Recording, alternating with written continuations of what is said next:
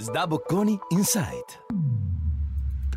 Bentrovati all'ascolto dei podcast di Sdabocconi Inside, lab di contenuti e cultura manageriale di Sdabocconi School of Management. Sono Marco Morelli, Associate Professor of Practice in Sdabocconi, dove mi occupo di tematiche di controllo di gestione. In questo podcast ti parlerò dell'evoluzione tanto auspicata ma purtroppo troppo spesso rimandata, dei processi e dei sistemi di previsione dei risultati aziendali in un contesto caratterizzato da crescente volatilità e incertezza. È ormai noto da anni, infatti, che fenomeni quali la digitalizzazione, l'instabilità geopolitica in alcuni mercati chiave, la crescente competizione in molti settori, la scarsità di materie prime essenziali, le sfide poste dai cambiamenti climatici e dalla necessità di promuovere uno sviluppo più sostenibile, solo per citarne alcuni, rappresentino elementi di discontinuità per molte aziende che sono state e saranno chiamate a ridisegnare i propri modelli di business secondo principi di flessibilità e agilità nella reazione ai continui cambiamenti che modificano il contesto in cui operano.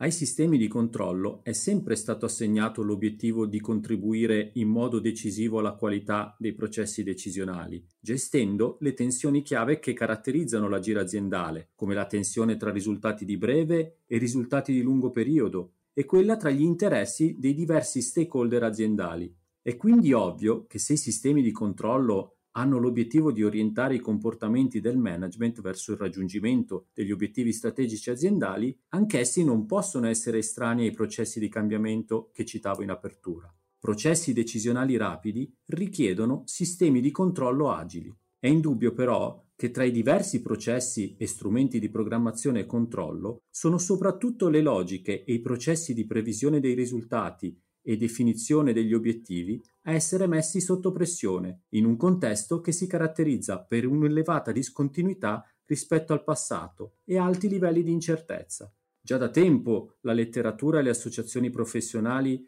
provano a tracciare le traiettorie evolutive che i sistemi di previsione dei risultati dovrebbero seguire, in contesti caratterizzati da notevole incertezza. Fatta questa premessa, proviamo quindi a capire quali sono questi cambiamenti e a verificare, anche tramite l'analisi dei primi risultati di una recente survey svolta dall'area Accounting and Control di Sdabocconi, se le aziende si stanno muovendo nella direzione auspicata. Partiamo quindi dalle direttrici di cambiamento. Il dibattito nella comunità professionale si è concentrato su due dimensioni tipiche di progettazione dei sistemi di previsione dei risultati. Uno il processo di previsione. 2. Le componenti di struttura del sistema. Con riferimento al primo punto, è innanzitutto fondamentale distinguere il ruolo che i diversi processi di previsione hanno all'interno delle aziende. La chiara comprensione delle finalità, infatti, dovrebbe orientare le scelte di disegno di questi sistemi.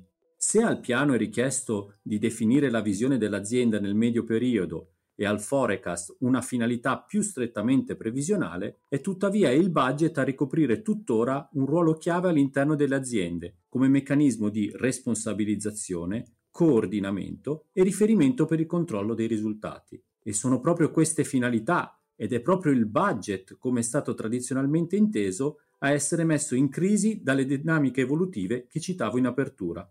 Da più parti si auspica l'implementazione di processi previsionali in generale e di budget più in particolare più veloci rispetto al passato. Il principio è senza dubbio condivisibile, ma come possono le aziende raggiungere questo risultato? Le potenzialità della digitalizzazione sono certamente un driver importante, ma come detto in precedenza, è soprattutto ripensando le dimensioni di struttura del sistema che si possono ottenere processi più agili. Quando si parla di struttura del sistema si intendono soprattutto tre elementi. 1. I benchmark di riferimento. 2. Gli oggetti di previsione. 3. Lo scope e la scelta delle misure di risultato. Per quanto riguarda i benchmark di riferimento, è necessario fare due considerazioni. In primo luogo, in un contesto caratterizzato da grande incertezza, è sempre meno possibile fare riferimento al passato per la previsione dei risultati futuri. Per questo negli ultimi anni si assiste al ritorno in voga di soluzioni di zero-based budgeting, già teorizzate nel corso degli anni 90 e di crescente attualità in molte aziende, soprattutto in seguito alla discontinuità rappresentata dal Covid. In secondo luogo, se permane il ruolo di responsabilizzazione e riferimento per il controllo dei risultati dei sistemi di previsione in generale e del budget in particolare, è necessario orientare questi sistemi verso misure esterne e target relativi, al posto degli obiettivi statici dei processi di budget tradizionali.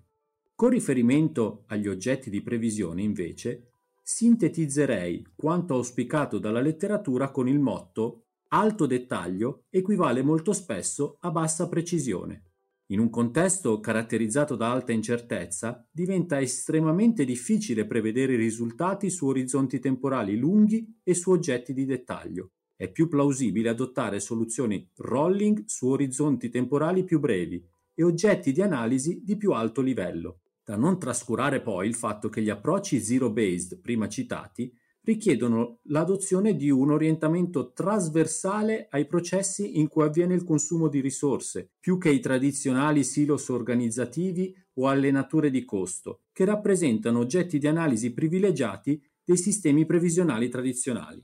Il terzo tema, quello dello scope e delle misure di risultato, è strettamente legato ai punti precedenti. I tradizionali sistemi di previsione hanno spesso prestato il fianco a critiche per la loro eccessiva concentrazione sui risultati economico-finanziari e su una ridotta enfasi sulle determinanti operative sottostanti.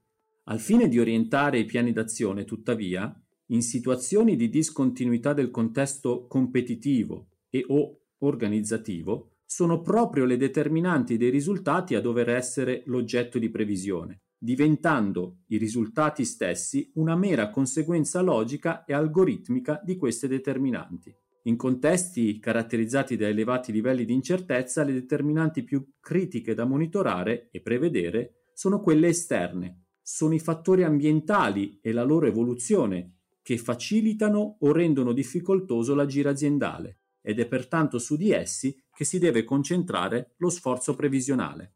La maggiore attenzione alle determinanti di risultato genera peraltro anche una maggiore capacità dell'azienda di comprendere le relazioni tra le azioni implementate e i risultati ottenuti, attivando circuiti di apprendimento all'interno dell'azienda. In un contesto incerto, i sistemi di previsione di risultato non possono fornire certezze, ma devono aiutare a comprendere le leve su cui agire. È in quest'ottica che va intesa anche l'adozione, tante volte auspicata, di approcci previsionali che prevedano diversi scenari. Adottare diversi scenari non significa replicare lo sforzo previsionale, ma comprendere la sensitività dei risultati aziendali a variazioni nei driver di risultato. Quanto detto finora rappresenta il processo di innovazione auspicabile. Ma come si stanno comportando le aziende? Come dicevo in introduzione, abbiamo svolto una survey sull'evoluzione dei sistemi previsionali in un campione di 40 aziende italiane. Tre in particolare sono gli elementi critici che emergono. 1. Le aziende del campione dichiarano che la loro reazione all'incertezza si caratterizza per un approccio di maggiore dettaglio alle previsioni, con un focus sui tradizionali oggetti di analisi di natura prettamente amministrativa, come le nature di costo, e organizzativa, le unità organizzative, più che manageriali, come i processi di business. Entrambi questi aspetti però vanno in direzione contraria rispetto a quanto auspicato dalla letteratura, come vedavamo prima. 2. Le previsioni vengono effettuate tuttora prevalentemente in ottica incrementale e con variabili interne, con uno scarso utilizzo quindi di variabili esterne. 3. Dal punto di vista di processo, il budget mantiene la sua caratterizzazione quasi di liturgia organizzativa, più che momento di apprendimento e definizione dei piani d'azione alternativi in un contesto caratterizzato da forte incertezza. La strada verso l'innovazione dei sistemi di previsione dei risultati appare pertanto ancora lunga. In chiusura, 3 più 1 i suggerimenti per attivare un processo di cambiamento virtuoso. 1. Processi previsionali più veloci, anche grazie al potenziale della digitalizzazione. 2. Less is more. Minore dettaglio garantisce maggiore efficacia ai processi decisionali. 3. Focus sulle determinanti di risultato e sui processi di business. Perché più 1? Perché un quarto suggerimento? Perché ricordiamoci che la funzione amministrazione, finanza e controllo è fatta sì di tecnologie, ma soprattutto di persone. L'evoluzione dei sistemi di previsione dei risultati non può avvenire senza una contemporanea evoluzione delle competenze delle persone di funzione, che devono sempre più, tra virgolette, contaminarsi con altre aree del sapere per preservare la rilevanza della funzione nel ruolo di custode del valore dell'azienda.